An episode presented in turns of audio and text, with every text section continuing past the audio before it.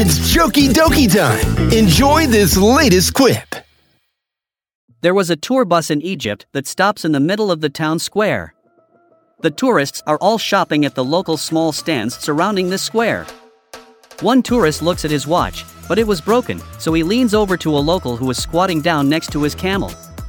What time is it, sir? he asks.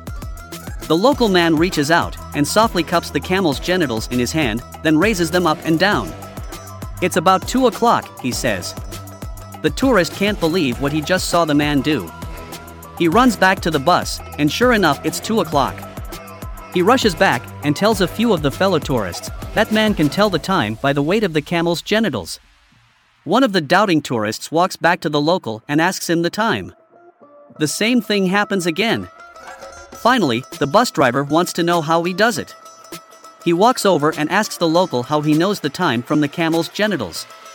The local man tell the bus driver, sit down here and grab the camel's genitals. Now, lift them up in the air. Okay, now. Look underneath them to the other side of the courtyard where that clock is hanging on the wall.